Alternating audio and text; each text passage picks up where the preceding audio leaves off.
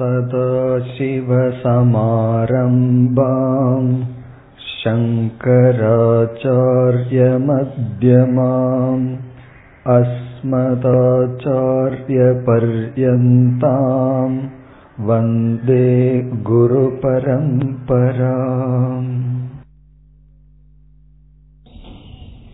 नूरावद् श्लोकम्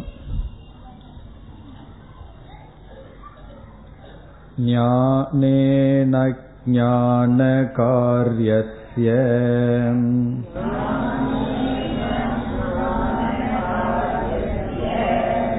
समूलस्य लयो यदीम् तिष्ठत्ययं कथं देहः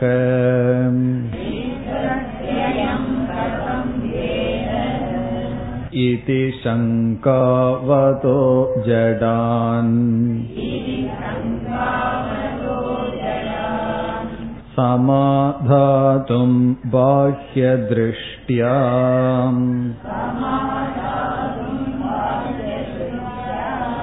प्रारब्धं वदति श्रुतिः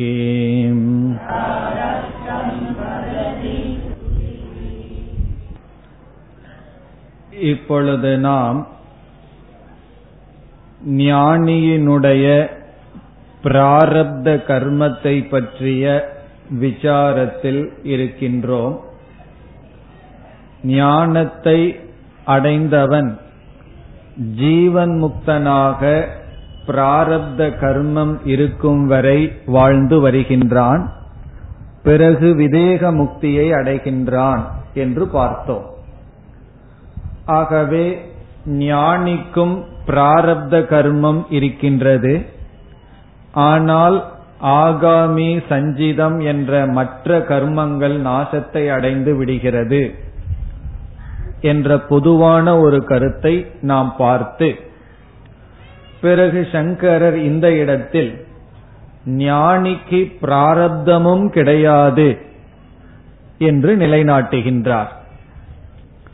எதன் அடிப்படையில் என்றால் தன்னுடைய அடிப்படையில் ஞானிக்கு தன்னை அவன் பார்க்கும் பொழுது தான் பிராரப்தத்திலிருந்தும் விடுதலை அடைந்தவனாக உணர்கின்றான் என்று கூறுகின்றார்.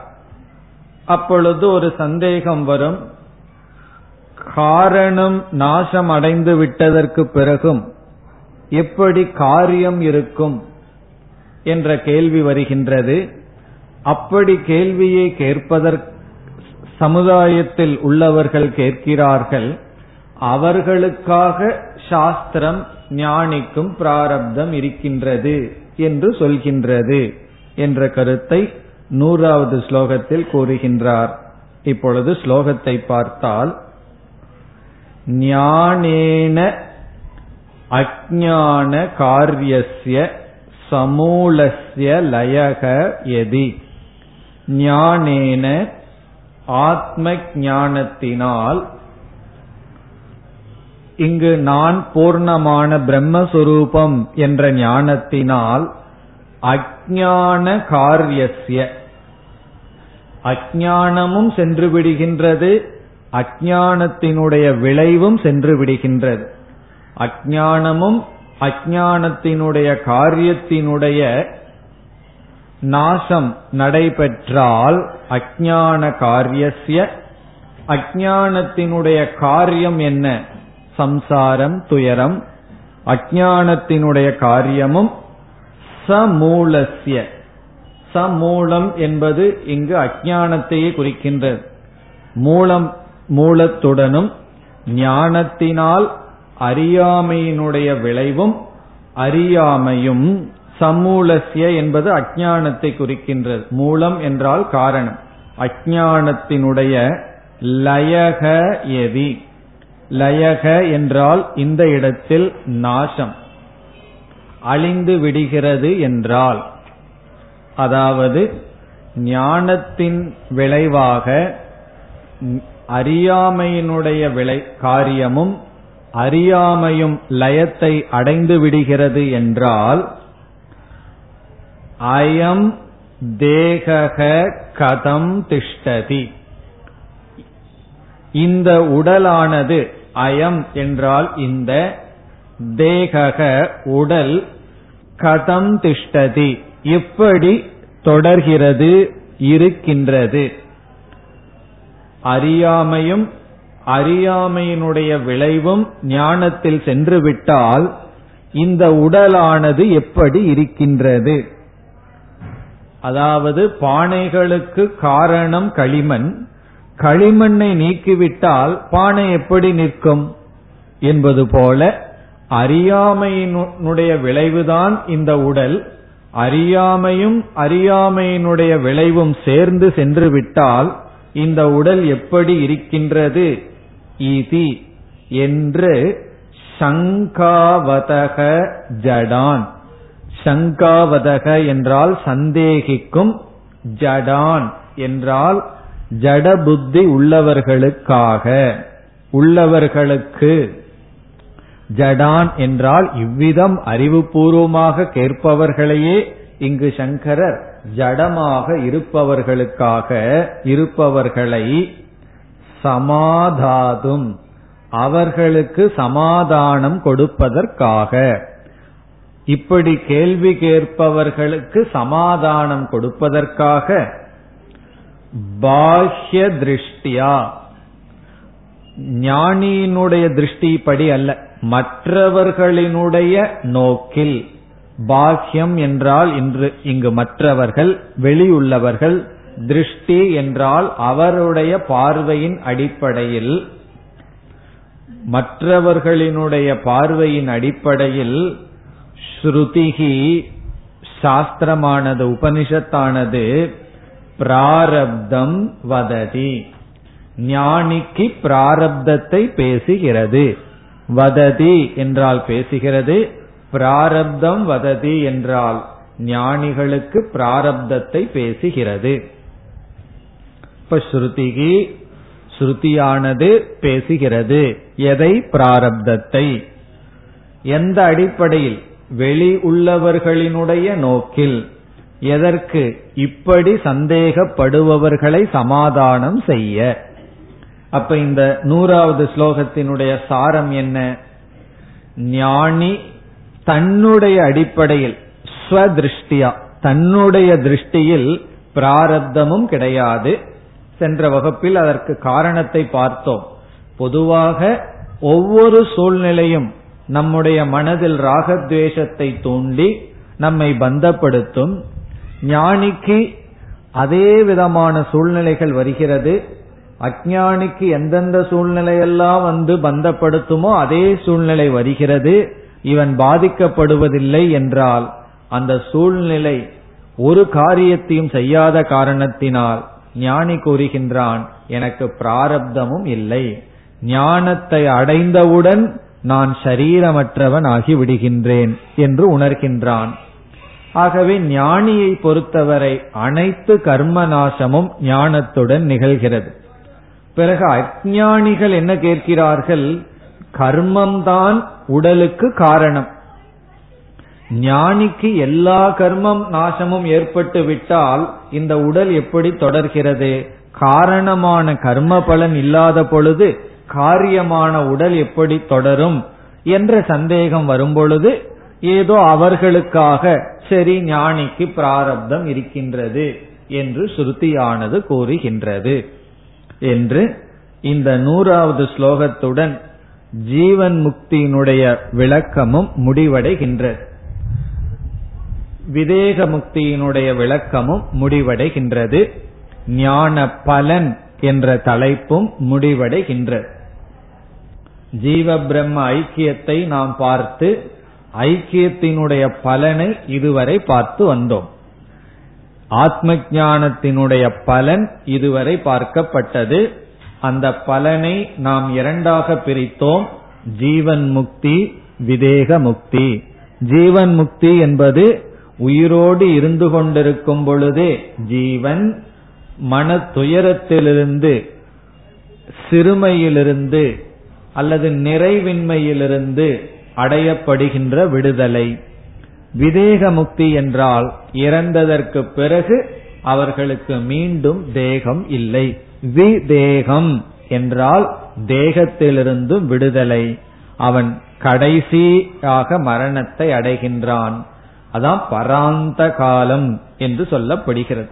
மற்றவர்களெல்லாம் இறக்கிறார்கள் மீண்டும் இறப்பார்கள். காரணம் மீண்டும் பிறப்பார்கள். இவன் பிறவியற்ற நிலையை பிரம்மஸ்வரூபமாக இருக்கின்றான் என்ற தலைப்பும் முடிவடைகின்றது. இனி அடுத்த நூத்தி ஓராவது ஸ்லோகத்தில் சங்கரர் வேறொரு கருத்துக்கு வருகின்றார். இப்பொழுது ஸ்லோகத்தை பார்க்கலாம். वेदान्तसिद्धान्तनिरुक्तिरेषाम्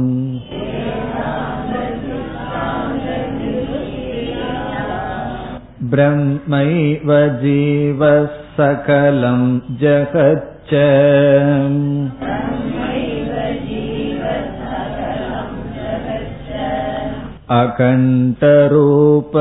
अकण्ठरूपस्थितिरेव मोक्षः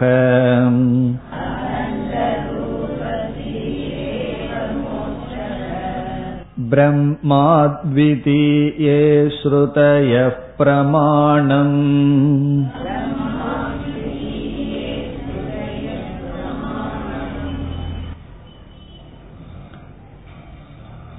இதுவும் மிக அழகான ஒரு ஸ்லோகம் இங்கு உபனிஷத்தினுடைய சாரம் என்ன என்று முதலில் கூறுகின்றார். உபனிஷத்தினுடைய சாரம் என்ன? உபனிஷத்தை பிழிந்தால் என்ன நமக்கு கிடைக்கும்? சில பேர்த்துக்கு ஆரஞ்சு ஆப்பிள் இதை சாப்பிடுறது சாப்பிட்டு ஜீர்ணிக்கிறதுக்கு கூட சக்தி இருக்காது. உடனே என்ன செய்வார்கள்? ஆரஞ்சு பழத்தை பிழிஞ்சு அதை ஜூஸா குடிப்பார்கள் அல்லவா? அப்படி உபனிஷத்தை பிழிஞ்சு எடுத்தா கடைசியில கிடைக்கிற கருத்து என்ன என்பதை முதலில் கூறுகின்றார் உபனிஷத்தினுடைய சாரம். உபனிஷத்தினுடைய சாரம் மட்டுமல்ல உண்மை தத்துவத்தினுடைய சாரம். கடைசியான உண்மை என்ன? மீதி எல்லாம் இடையில பேசுற உண்மைகள். கடைசியா பேசுற உண்மை என்ன? இரண்டாவது மோக்ஷம்னா என்ன? எப்படி இருத்தல் மோக்ஷம்? அது இரண்டாவது கருத்து. எந்த மாதிரி இருக்கிறது மோக்ஷம்? மூன்றாவது இந்த மோக்ஷத்துக்கு உபாயம் என்ன? எது உபனிஷத்தினுடைய சாரம்? உபனிஷத்தை பிழிஞ்சா நம்ம கைக்கு கிடைக்கிற கருத்து என்ன? மோக்ஷம் என்பது என்ன? எப்படி இருக்கிறது மோக்ஷம்? மூன்றாவது இந்த மோக்ஷத்துக்கு என்ன மார்க்கம்?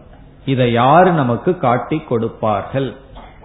ஆகவே இந்த மூன்று கருத்தும் இங்கு வருகின்றது.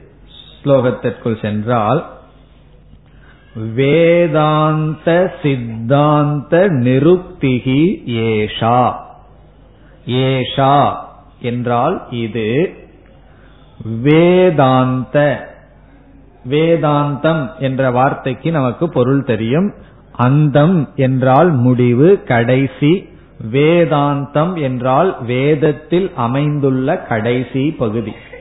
வேதத்தில் அமைந்துள்ள கடைசி பகுதியைத்தான் நாம் உபனிஷத்துக்கள் என்று சொல்கின்றோம். இப்ப வேதாந்தக இஸ் ஈக்வல் டு உபனிஷத்.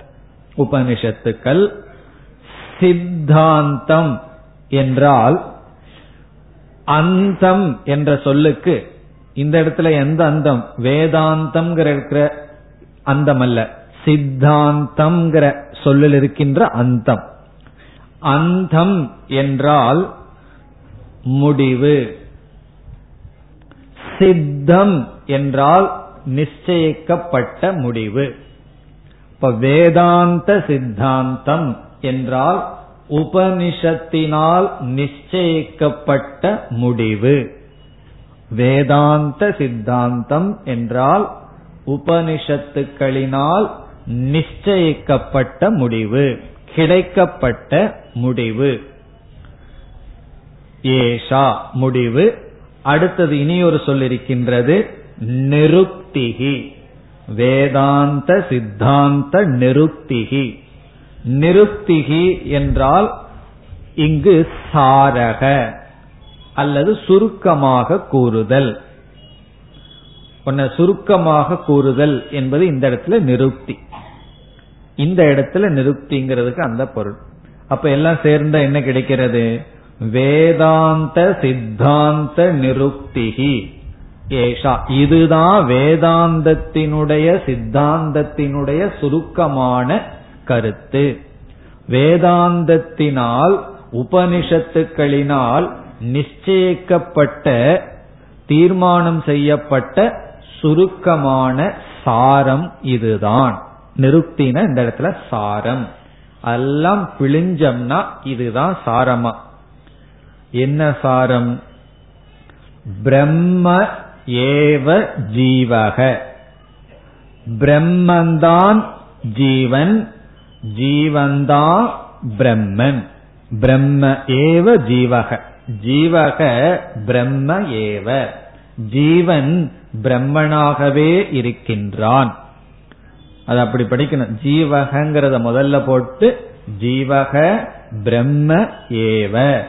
இந்த ஜீவன் பிரம்மனாகத்தான் இருக்கின்றான். சரி ஜீவனும் பிரம்மனும் ஐக்கியப்படுத்தியாச்சு. இந்த ஜெகத் யாரா இருக்கிறது? சகலம் ஜெகத்து ச சகலம்னா அனைத்து ஜெகத்துனா உலகம். ச என்றால் பிரம்மன்தான். எல்லா ஜெகத்தும் பிரம்மனாகவே இருக்கின்றது. இப்ப ஜீவனும் பிரம்மன்தான் இந்த ஜெகத்தும் பிரம்மன்தான். இதுதான் சாரம். அப்படின்னு என்ன இருக்கிறது ஒரே ஒரு வஸ்து பிரம்மன். இங்கு ஆசிரியர் என்ன செய்கின்றார்? இந்த ஜெகத் இருக்கின்றதல்லவா? இந்த ஜெகத்தை விசாரம் பண்ணி பார்த்தா இது இருக்கு அது இருக்கு பஞ்சபூதம் இருக்கு உலகம் இருக்கு உடல் இருக்குன்னு ஏதோ சொல்லிட்டு இருக்கோம். எல்லாத்தையும் என்ன செய்யலாம்? விதவிதமான உலகத்தை பஞ்சபூதமா மாத்திரலாம். பிறகு இப்படியே மாத்திட்டு வந்தா கடைசியில எல்லா இடத்துலயும் ஒரு வார்த்தையை பயன்படுத்துவோம். புஸ்தகம் இருக்கு டேபிள் இருக்கு வாட்ச் இருக்கு மைக் இருக்கு நீ இருக்கின்றாய். எல்லா இடத்துலயும் இருத்தல் இருத்தல் இருத்தல்னு சொல்லிட்டு இருக்கும். அந்த இருத்தலை எடுத்துட்டா வேற என்ன இருக்கும்? இந்த புஸ்தகத்தில் இருக்கின்ற இருப்பை நான் எடுத்துக்கொண்டால் என்ன இருக்கும்? ஒன்னு இருக்காது. அதாவது ஆபரணத்திடம் இருக்கின்ற தங்கத்தை எடுத்துட்டா அங்க என்ன இருக்கும்? அதுபோல ஜெகத்தில் இருக்கின்ற இருப்பை எடுத்து பிரம்மத்துக்கு கொடுத்துறோம் காரணம் சத்து தான் பிரம்ம அந்த பிரம்மத்தின் மீது சில நாம ரூபங்கள் தான் இந்த ஜெகத்து. ஆகவே ஜெகத்தில் இருக்கின்ற இருப்பெல்லாம் பிரம்மத்துக்கு போயிருது. ஜெகத்துன்னு ஒன்னு இல்ல. ஆகவே ஜெகத்தா எது தெரியுதோ அங்க ஒவ்வொரு இருப்பும் பிரம்மனாக இருக்கின்றது. இனி ஜெகத்துன்னு சொல்லும் பொழுது இந்த உலகத்துக்குள்ளேயே நம்முடைய ஸ்தூல உடல் சூக்ம சரீரம் இவைகளெல்லாம் அடங்குகிறது. எனக்கு மற்ற உடல்கள் ஜெகத் என்றால் மற்றவர்களுக்கு என்னுடைய உடல் உலகம்.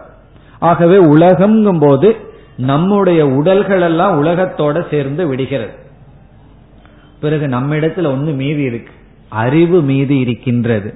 அந்த ஜீவனும் சைத்தன்யமும் பிரம்மன்தான் என்று ஜெகத்தில் இருக்கிற சத் சுரூபம் பிரம்மத்துக்கு போகுது. ஜெகத் இல்லாம போகுது. ஜீவனிடி ஜீவனிடம் இருக்கின்ற சித் சுரூபம் பிரம்மத்துக்கு போகுது.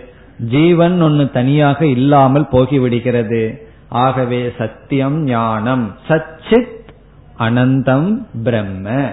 அப்ப பிரம்மன் யார் என்றால் சத்ஸ்வரூபமாக சித் சுரூபமாக இருக்கின்றார். இந்த ஜீவன் ஜெகத் என்பது கிடையாது. அப்போ உபனிஷத்துக்களினுடைய நிருப்தி என்ன சாரம் என்ன என்றால் முடிவு செய்யப்பட்ட கருத்தினுடைய சாரம் என்ன? என்றால் பிரம்ம ஏவ அஸ்தி. பிரம்மன்தான் இருக்கின்றது. பிறகு எந்த ரெண்டும் இல்லை. பிரம்மனுக்கு அப்பாற்பட்டு எந்த ரெண்டு இருப்பதாக நினைத்து வந்தோம். ஜெகத் ஜீவக. அந்த ரெண்டும் கிடையாது. பிரம்மந்தான் இருக்கின்றது. களிமண் தான் இருக்கின்றது என்றால் பானைன்னு ஏதோ தனியா இருக்கிற மாதிரி நினைச்சோம் அது கிடையாது. இதுதான் உபனிஷத்தினுடைய நிச்சயத்தினுடைய சுருக்கமான கருத்து. இது முதல் கருத்து. உபனிஷத்தின் சாரம் பிரம்மைவ அஸ்தி. பிரம்மையேவ ஜீவக ஜகச்ச. ஜகத்தும் பிரம்மந்தான் ஜீவனும் பிரம்மந்தான். சரி இனி அடுத்த இரண்டாவது கருத்து. மோக்ஷம்னா என்ன? எதுல இருக்கிறது மோக்ஷம்? எவ்விதம் அமர்ந்திருத்தல் மோக்ஷம்? எல்லாத்துக்கும் என்ன சந்தேகம் வரும்? கண்ணை மூடியே இருந்திருக்கணும். கண்ணை திறந்து பாத்திரக்கூடாது. நிர்விகல்பக சமாதியில் இருக்கிறது தான் மோக்ஷம்னு நம்ம நினைப்போம்.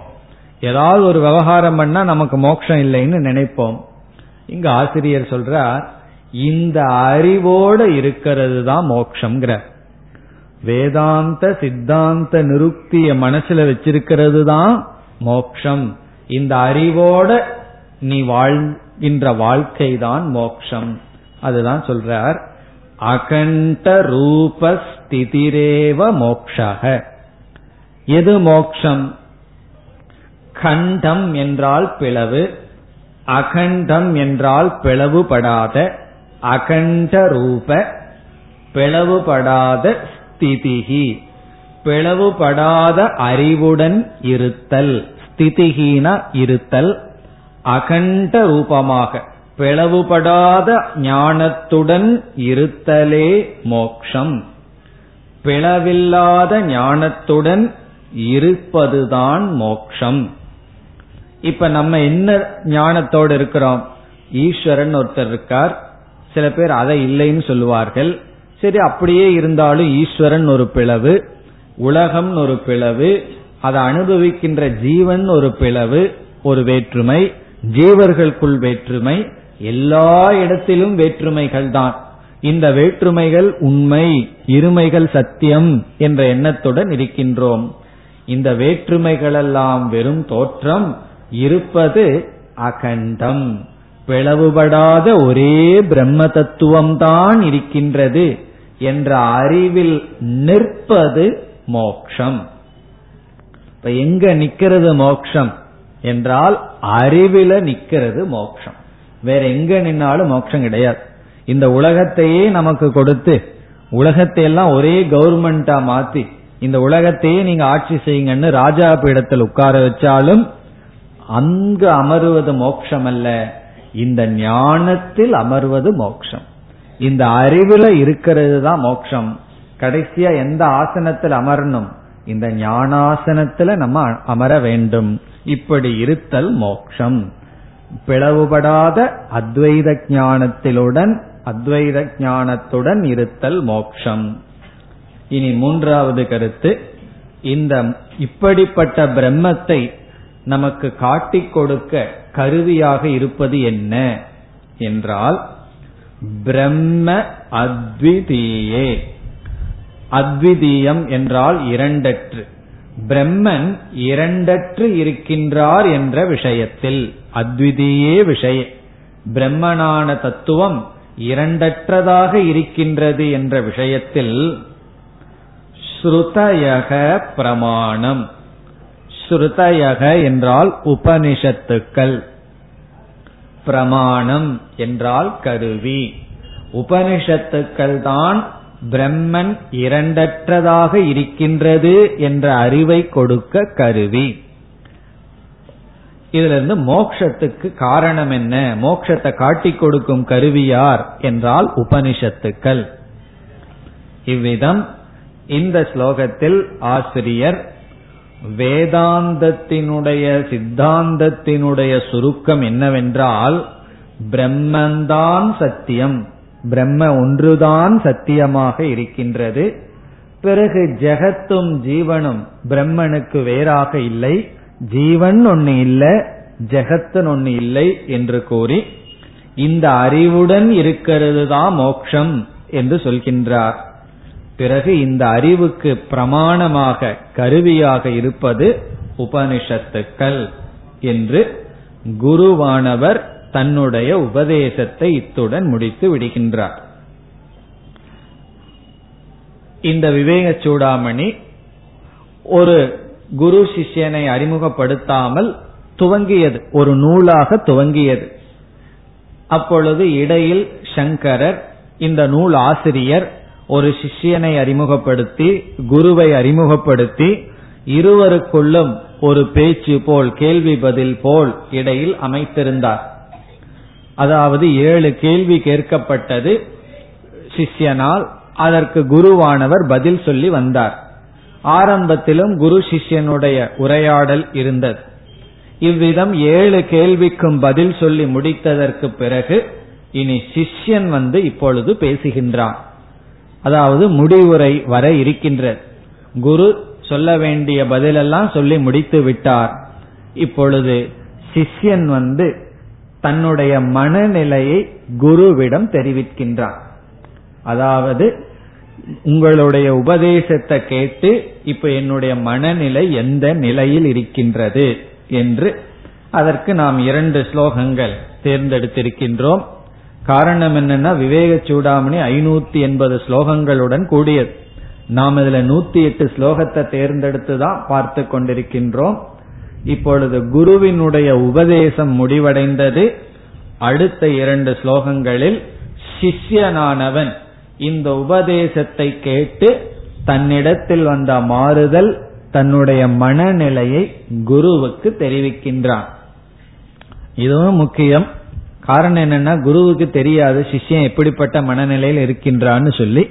ஆகவே அவ்வப்பொழுது சிஷ்யன் என்ன செய்யணும்? நான் என்னுடைய மனநிலை இந்த நிலையில இருக்கு என்று தெரிவிக்க வேண்டும். அப்பொழுதுதான் அதற்கு தகுந்த மாதிரி உபதேசம் செய்ய முடியும். உபதேசம் எல்லாம் செய்து முடிச்சதற்கு பிறகும் என்னுடைய மனநிலை இந்த நிலையை அடைந்து விட்டது என்று கூற வேண்டும். அதைத்தான் இப்பொழுது சிஷ்யன் கூறுகின்றான். ஆகவே அடுத்த ஸ்லோகம் குருவிடம் சிஷ்யன் தன்னுடைய மனநிலையை தெரிவிக்கின்ற ஸ்லோகம் என்ன கூறுகின்றான் நூத்தி இரண்டாவது ஸ்லோகம் धन्योऽहं कृतकृत्योऽहम्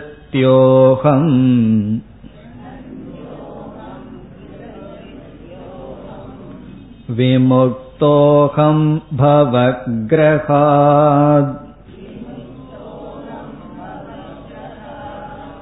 नित्यानन्तस्वरूपोऽहम्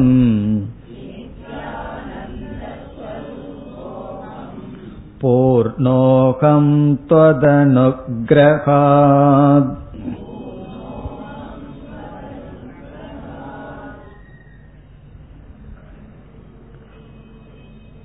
முதல் வார்த்தை சிஷ்யன் கூறுவது தன்யக அகம் அகம் என்றால் நான் தன்யக.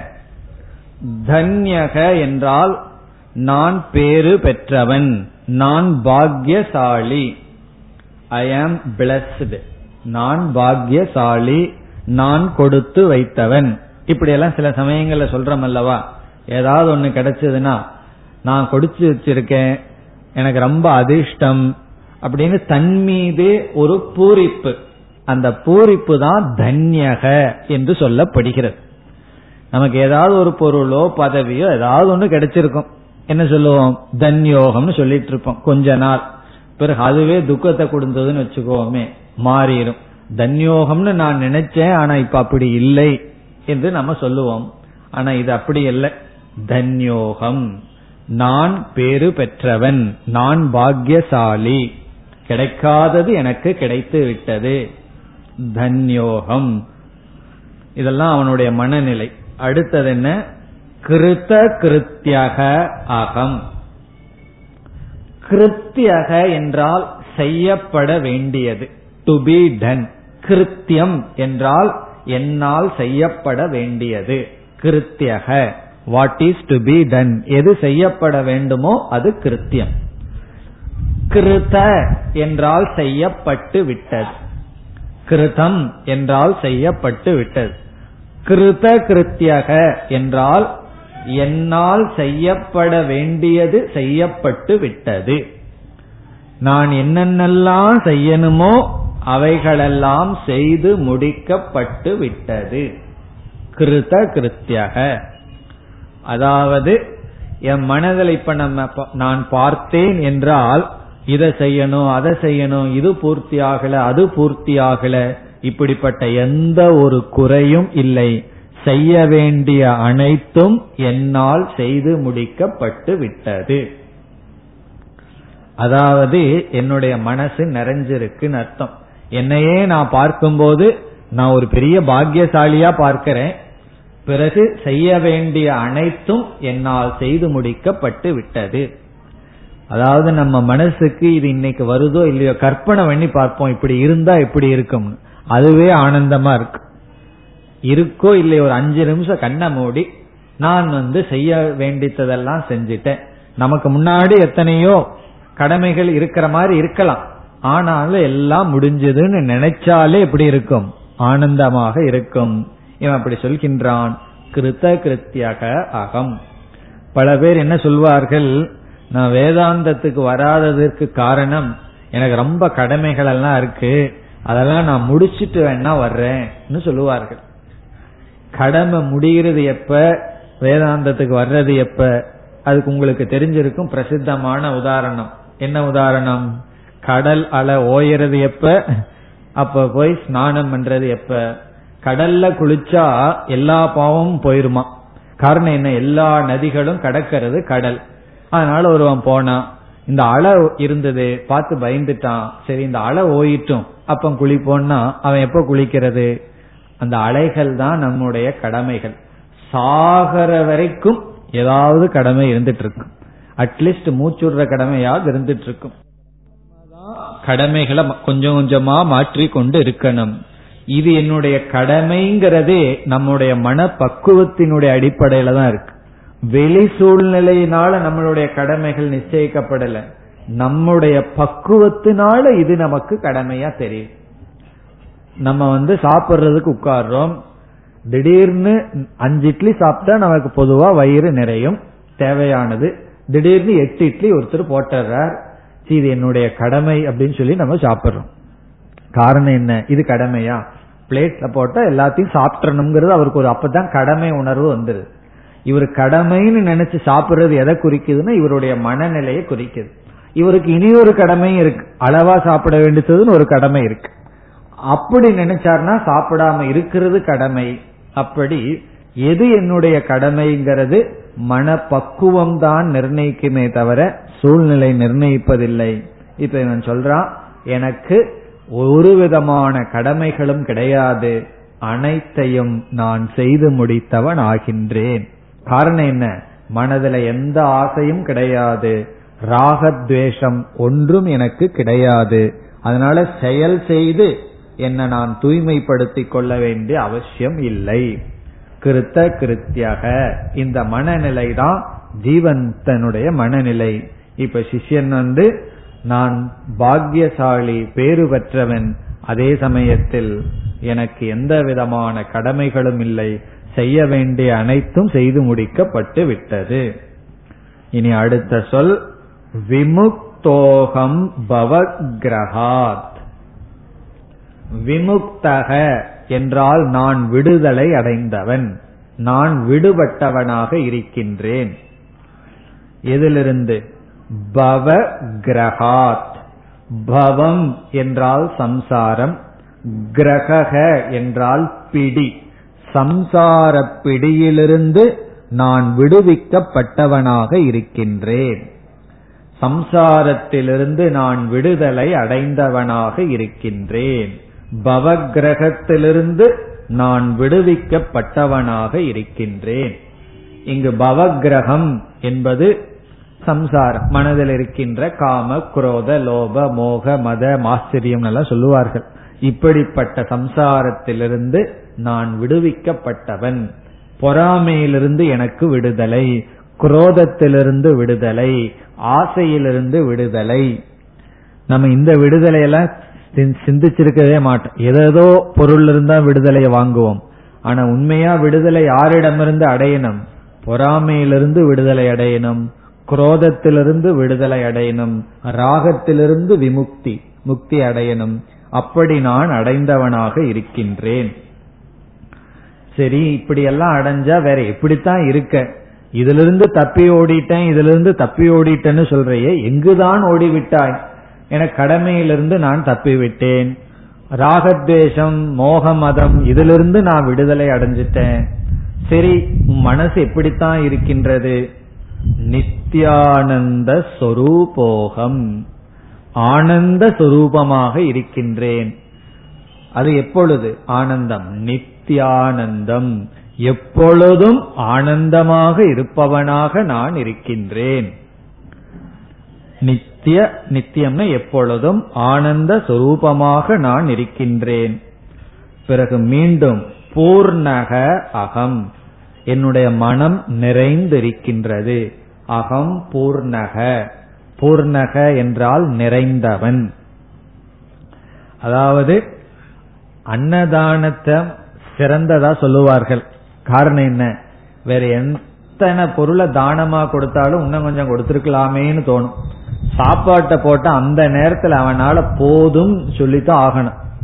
போதுங்கன்னு அந்த நேரத்துல அவன் சொல்லித்தான் ஆகணும் ஏன்னா வயிறு நிறைஞ்சிரு நாலு மணி நேரம் கழிச்சு மறுபடியும் அவன் கேட்கலாம். ஆனா அந்த நேரத்துல அவன் அவனுடைய வயிற்ற நிறைக்கிறது எதுனா அன்னம். அதனாலதான் அன்னதானம் உயர்ந்தது. ஆனா எல்லாத்த விட உயர்ந்தது என்ன தெரியுமோ? இந்த ஞான தானம் காரணம் என்ன? இந்த ஞானம் மனதை நிறைக்கின்றது. அன்னதானம் வயிற்றை தான் நிறைக்கும். வயிறு நிறைஞ்சிருக்கும் அப்ப நினைப்பான் அடுத்த ஆறு மணி நேரம் கழிச்சு இந்த மாதிரி கிடைக்குமா? அப்படின்னு மனசுல உடனே ஏக்கம் வந்துடும் ஆனா ஞானம் இருக்கே அது மனதை நிறைக்கின்ற தானம். அதனாலதான் இங்க சொல்கின்றான் சிஷ்யன் துவத் அனுகிரகாத். இதெல்லாம் எனக்கு எப்படி கிடைச்சது? உங்களுடைய அனுகிரகத்தினால். தொத் என்றால் உங்களுடைய இது குருவை குறிக்கின்றது அனுகிரகா. உங்களுடைய அனுகிரகத்தினால் இவைகளெல்லாம் எனக்கு கிடைத்தது. எவைகள்? இப்படிப்பட்ட மனநிலை எனக்கு கிடைத்தது. உங்கள் நீங்கள் கொடுத்த இந்த தானத்தினால்.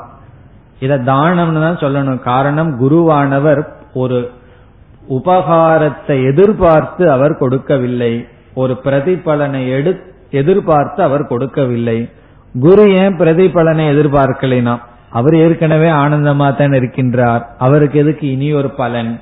ஆகவே உங்களுடைய இந்த அனுகிரகத்தினால் நான் நிறைந்தவனாக ஆனந்த சுரூபியாக என்னையே நான் நினைக்கும் பொழுது ஒரு தன்யனாக பேறு பெற்றவனாக அனைத்தையும் செய்து முடித்தவனாக நான் இருக்கின்றேன்.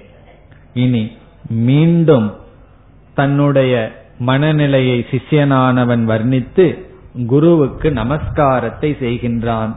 காரணம் என்ன? கடைசி துவைதம் குரு சிஷ்ய சம்பந்தம். எல்லா சம்பந்தத்தையும் நீக்கி இவன் கடைசியா ஒரு ஜீவன் வைக்கிற ரிலேஷன்ஷிப் வந்து டீச்சர் ஸ்டூடெண்ட்னு வைக்கிற உறவு. ஆகவே அந்த அனுகிரகத்தை இவன் நினைத்து குருவுக்கு நமஸ்காரம் செய்து மீண்டும் தன்னுடைய மோக்ஷ ஸ்திதியை வர்ணிக்கின்றான் அடுத்த ஸ்லோகம் स्वाराज्यसाम्राज्यविभूतिरेषाम्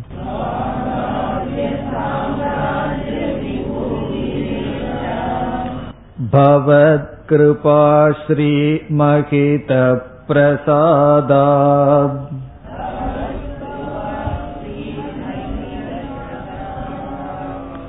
प्राप्ता मया श्रीगुरवे महात्मने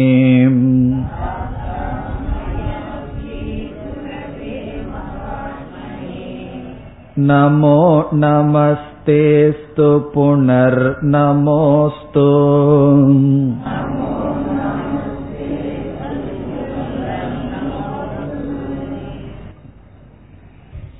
இங்கு குருவினுடைய பிரசாதம் குருவினுடைய அருள் வலியுறுத்தப்படுகின்றது. இப்படிப்பட்ட ஆசிரியர் எனக்கு அமைந்த காரணத்தினால்தான் இந்த அறிவை என்னால் அடைய முடிந்தது என்று சிஷ்யன் உணர்கின்றான்.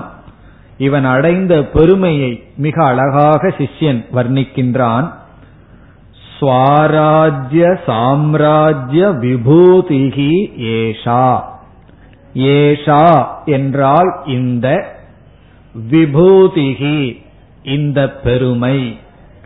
தான் அடைந்த இந்த பெருமை. விபூதி என்றால் தன்னுடைய மனதையே தன்னுடைய மனம் அடைந்ததை இந்த பெருமையை விபூதி இந்த மகிமை. எது மகிமை? தன்னுடைய மனதில் வந்த இந்த மாற்றம் இந்த விபூதி எப்படிப்பட்டது?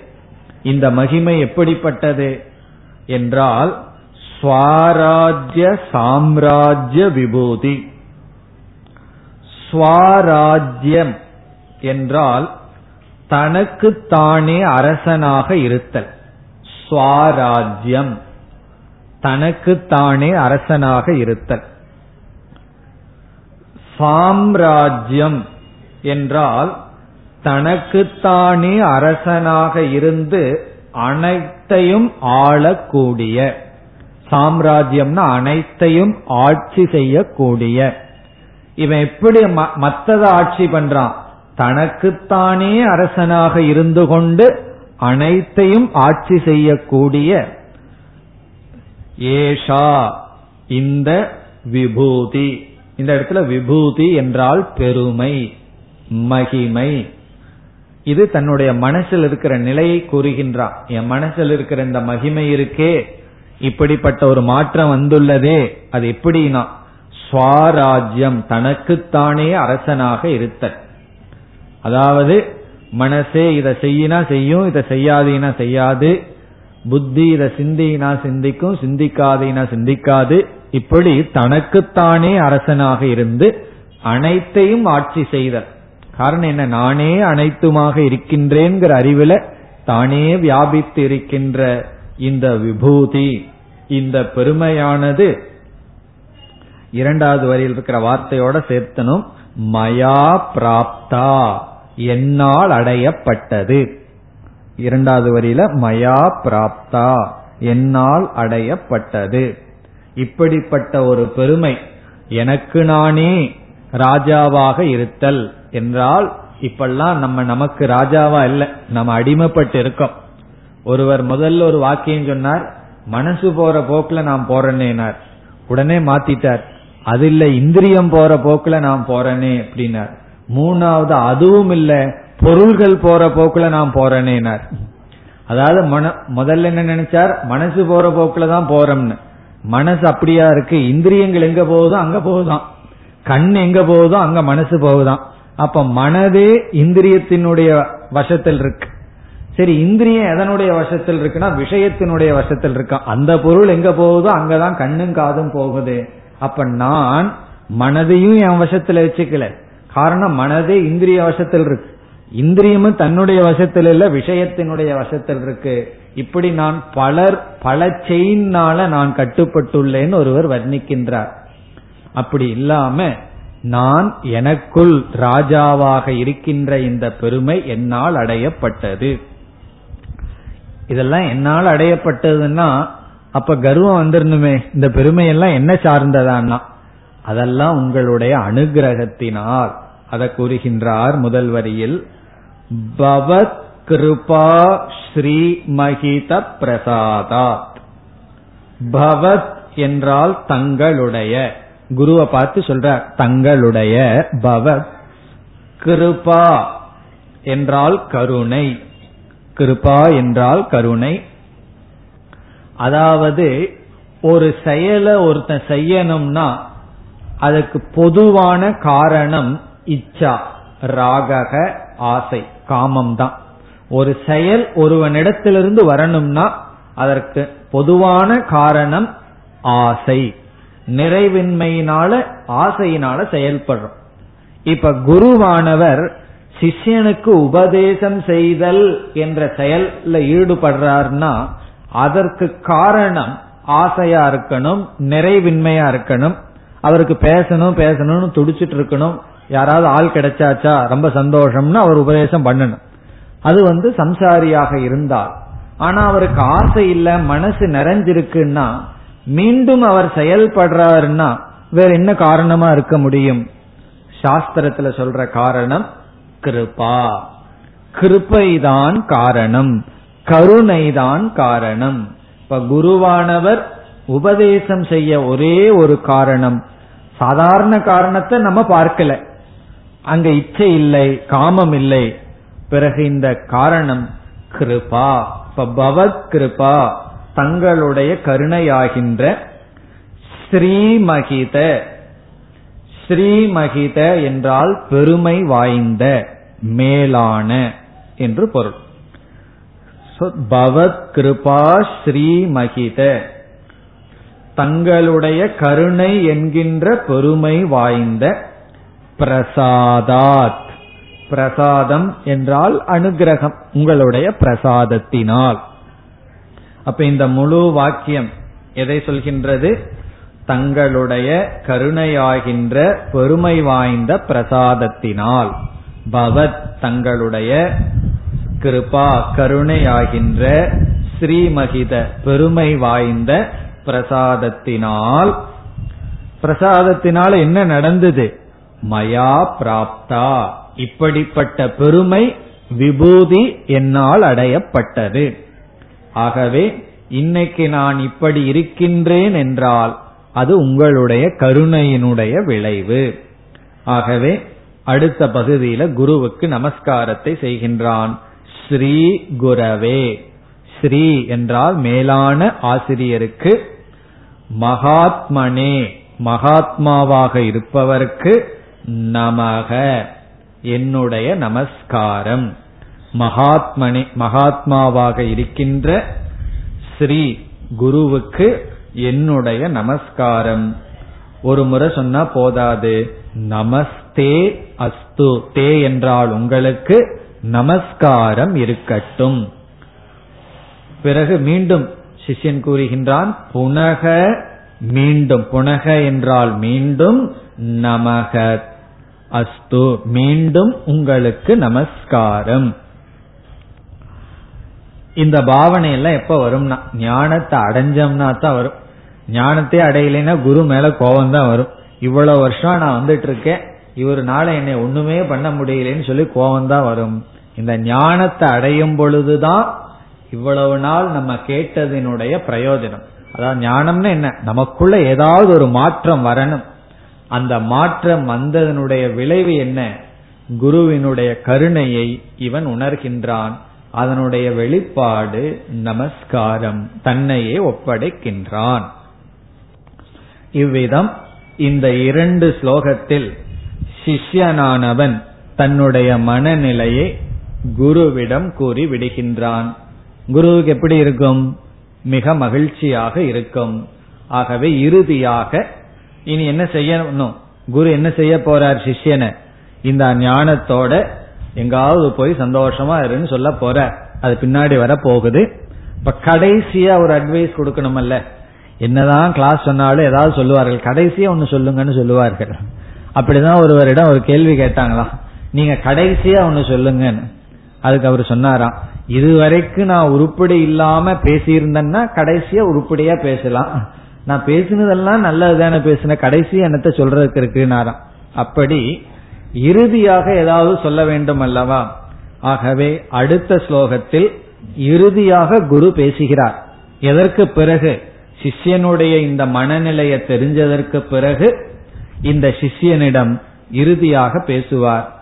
அதற்கு பிறகு உபனிஷத் அதற்கு பிறகு இந்த நூல் ஆசிரியர் வந்து முடிவுரை செய்வார். இந்த மாதிரி குரு சிஷ்யனை சந்திச்சார்கள். அதனுடைய விளைவா இது நடந்தது. பிறகு என்ன ஆச்சுன்னு சங்கரர் எழுத போறார். இனி குரு கடைசியாக அடுத்தது பேசுகின்றார் நூத்தி நான்கு ஸ்வயமேவ சர்வத பஷ்யன்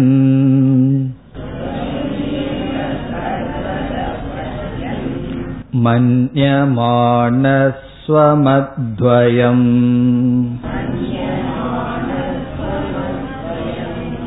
स्वानन्दमणुभुञ्जानः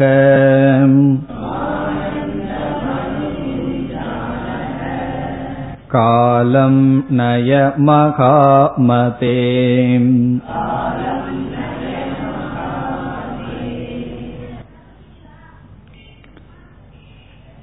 குரு பேசுகின்றார் கடைசி பகுதியை பார்க்கின்றோம் காலம் நய மகாமதே. கடைசி சொல் மகாமதே. மகாமதேன்னு சிஷ்யனை பார்த்து குரு அழைக்கின்றார் மகாமதி என்றால் மேலான அறிவை உடையவனே பெரிய ஞானத்தை உடையவனே அடைந்தவனே. சாதாரண ஆள் அல்ல நீ. இப்பொழுது மகாமதி மதினா இந்த இடத்துல அறிவு பெரிய அறிவை பராவித்யா உயர்ந்த ஞானத்தை உடையவனே. காலம் நய இந்த மாதிரி உன் காலத்தை இனி கழிப்பாயாக. காலம் நயன இந்த மாதிரி இருந்து கொண்டு நீ உன்னுடைய எஞ்சிய வாழ்க்கையை நீ நடத்தி கொண்டு இரு. எப்படி இருக்கணும்? இதெல்லாம் அட்வைஸ் கடைசி நாள் அப்படின்னு நம்ம இப்ப கற்பனை பண்றோம். லாஸ்ட் டே ஏன்னா அடுத்ததுக்கு அடுத்த ஸ்லோகத்துல ரெண்டு பேரும் பிரிஞ்சு போறாங்கன்னு வரப்போகுது. என்னன்னு? இந்த மாதிரி நடந்ததற்கு பிறகு சிஷ்யனும் போயிட்டான் குருவும் வேறு திசைக்கு போயிட்டாருன்னு வரப்போகுது. ஆகவே கடைசியா என்ன அட்வைஸ் கொடுக்கிறார்? ஸ்வயம் ஏவ சர்வதக பஷ்யன். இப்படி இருந்து இப்படிப்பட்டவனாக காலத்தை கடத்துங்கிறார். ஸ்வயம் தன்னையே ஸ்வயம் ஏவ தன்னையே சர்வதக பஷ்யன். எல்லா இடத்திலும் பார்த்து கொண்டு. இதெல்லாம் சாதாரண வார்த்தைகள் அல்ல. தன்னையே எல்லாரிடத்திலும் எல்லா பக்கமும் பார்த்து கொண்டு. நீ பார்த்தீனா உன்னை தவிர வேற யாரையும் பார்க்க கூடாது. உன்னையே எல்லா இடத்திலும் பார்த்து கொண்டு. சர்வதக எல்லா இடத்திலும் எல்லா மனிதரிடத்திலும் எல்லா இடத்திலும் உன்னையே நீ பார்த்து கொண்டு. பஷ்யன் என்றால் பார்த்து கொண்டு. இப்படி இருந்து கொண்டு வாழ வேண்டும் சொல்ல போற. மன்யமானக ஸ்வம் அத்வயம். மன்யமானகன சிந்தித்து கொண்டு தன்னையே எல்லா இடத்திலையும் பார்க்கணும். பிறகு எப்படி சிந்திக்கணும்? மன்யமானக ஸ்வம் தன்னை அத்வயம் இரண்டற்றவனாக. தன்னை இரண்டற்றவனாக சிந்தித்து கொண்டு தன்னையே எல்லா இடத்திலும் பார்த்து கொண்டு தன்னை இரண்டற்ற தத்துவமாக சிந்தித்துக் கொண்டு இனி ஸ்வ ஆனந்தம் அனுபுஞ்சானக அனுபுஞ்சானக என்றால் அனுபவித்து கொண்டு. அனுபுஞ்சானக அனுப அனுபவித்துக் கொண்டு. என்ன? ஆனந்தம். ஆனந்தத்தை அனுபவித்துக் கொண்டு. இதற்கு முன்னாடியும் அப்பப்ப எங்கிருந்தோ எனக்கு ஆனந்தம் கிடைச்சதே. இப்ப நான் எங்கிருந்து ஆனந்தத்தை அனுபவிக்கிறது? ஸ்வ ஆனந்தம். தன்னிடத்திலேயே ஆனந்தத்தை அனுபவித்து கொண்டு. ஸ்வ ஆனந்தம்னா தன்னிடத்திலேயே ஆனந்தத்தை அனுபவிச்சுட்டு காலம் நய. நயன வாழ்க்கைய நடத்து. காலம் நயன காலத்தை கழிப்பாயாக. இப்ப உன்னுடைய எஞ்சி இருக்கிற காலத்தை களின்னு சொன்ன என்ன அர்த்தம்? உனக்கும் பிராரப்தம் இருக்கு. உன்னுடைய அடிப்படையில் இல்ல. மற்றவர்களுடைய அடிப்படையில பிராரப்த கர்மம் இருக்கு. இந்த ஞானம் வந்த உடனே உனக்கு விதேக முக்தி கிடைக்காது. எவ்வளவு காலம் உனக்கு மீதி இருக்கோ அவ்வளவு காலத்தை நீ வந்து இந்த மாதிரி இருந்து கொண்டு இரு. இதுல வந்து சுவ ஆனந்தம் அனுபுஞ்சானகன் சொல்ற. இதற்கு முன்னாடி நமக்கு வந்த ஆனந்தம் அல்ல பரவசம். மற்ற சார்ந்திருந்து வந்த ஆனந்தம். இப்பொழுது இவனுக்கு இருக்கின்ற ஆனந்தம் வந்து சுவ ஆனந்தம். தன்னிடத்திலிருந்தே தனக்கு கிடைக்கின்ற ஆனந்தம். அதை அனுபவித்துக் கொண்டு காலத்தை கடத்து என்று குருவானவர் பேசி முடிக்கின்றார். இதுல முதல் வரி முதல் சொல் மிக அழகான சொல். ஸ்வயமேவ சர்வதக பஷ்யன். அதாவது இந்த ஞானத்தை ஏற்கனவே இங்கு சொன்னார். அகண்ட ரூப ஸ்திதிரேவ மோக்ஷகன் சொன்னார். அகண்டம்னா பிளவுபடாத அறிவையுடன் இருக்கிறது தான் மோக்ஷம். அதுதான் இங்க விளக்கப்படுகிறது. தன்னையே அனைத்து உயிரிடத்திலும் அனைத்து உயிர்களிடத்திலும் பார்த்து கொண்டு இப்ப வந்து ஒரு ஞானியானவன் தன்னை எங்க பார்க்கின்றான்? எல்லா ஜீவராசிகளிடமும் பார்க்கின்றான். ஆனா அஜானி இல்ல. இனியொருவனை பார்த்த என்ன வருது ராகம் வரலாம் துவேஷம் வரலாம் பொறாம வரலாம். ஆனா இவன் தன்னையே பார்க்கின்றான். எப்படி நம்முடைய உடல் இருக்கின்ற ஒவ்வொரு அங்கத்திலையும் நான்கிற புத்தி வச்சிருப்போம். அதே போல இந்த உலகத்திலேயே நான் என்கின்ற பாவனையுடன் இருந்து கொண்டு தன்னை இரண்டற்றவனாகவும் புரிந்து கொண்டு உன்னிடத்திலேயே ஆத்மன்யே ஆத்மனா திருப்தக என்று ஸ்தித பிரக்கனுக்கு லட்சணத்தை பகவான் கொடுப்பார். தன்னிடத்திலேயே தான் இன்புற்று இருத்தல். அப்படி இருந்து கொண்டு நீ காலத்தை கடத்து என்று குருவானவர் உபதேசத்தை முடிக்கின்றார். இத்துடன் குரு சிஷ்யனுடைய சம்வாதமும் முடிவடைகின்ற இப்ப இந்த நூல ஆசிரியர் ஆரம்பித்தார். ஆரம்பித்து இடையில குருவை அறிமுகப்படுத்தினார் சிஷ்யனை அறிமுகப்படுத்தினார். பிறகு இருவருக்குள்ளும் சில சம்வாதம் சில கருத்து பரிமாற்றம் நடந்தது. பிறகு சிஷ்யன் ஒரு கேள்வியை கேட்டான். அந்த கேள்வியில் ஏழு கேள்விகள் அடங்கியது. அதற்கு குரு பதில் கூறினார். பிறகு இறுதியாக சிஷ்யன் தன்னுடைய மனநிலையை தெரிவித்தான். இந்த ஞானத்தினுடைய விளைவு என்னுடைய மனதில் இப்படிப்பட்ட மாற்றம் வந்தது என்று அதை கேட்ட குருவானவர் இறுதியாக ஒரு உபதேசத்தை செய்து முடித்து விட்டார். இப்ப இனி வருகின்ற கடைசி பகுதியில் மீண்டும் ஒரு கட்டுரை போல ஆசிரியர் எழுதுகின்றார். என்ன சொல்ல போகிறார் என்றால் இந்த வார்த்தையை சிஷ்யனானவன் கேட்டு குருவுக்கு நமஸ்காரத்தை செய்து குருவானவர் அனுமதி கொடுக்கிறார். சரி இனி நீங்க இருக்க வேண்டாம் சென்று விடலாம். இதற்கு மேல எதற்கு இனி குருகுலத்தில் இருக்க? என்று அனுமதி கொடுத்து அனுப்பி விடுகின்றார். பிறகு குரு என்ன செய்கின்றார்? எப்படி இப்படி ஒரு சிஷ்யன் வந்து இந்த ஞானத்தை அடைந்து பயனடைந்து போனானோ அதுபோல இந்த குருவானவர் மீண்டும் ஞானத்தை கொடுத்து இந்த உலகத்தை தூய்மைப்படுத்தி வருகின்றார் என்று சொல்லி இந்த நூலானது மோக்ஷத்திற்காக எழுதப்பட்டது என்று சொல்லி அடுத்து வருகின்ற நான்கு ஸ்லோகங்கள் இருக்கின்றது. அதில் சொல்லி முடிக்கப்படுகின்றது. நாம் அடுத்த வகுப்பில் அதை பார்த்து முடிப்போம். ॐ पूर्णमधपूर्णमिधं पूर्णात्पूर्णमुदच्छते पूर्णस्य पूर्णमादाय पूर्णमेवावशिष्यते ॐ शान्ति शान्ति शान्तिः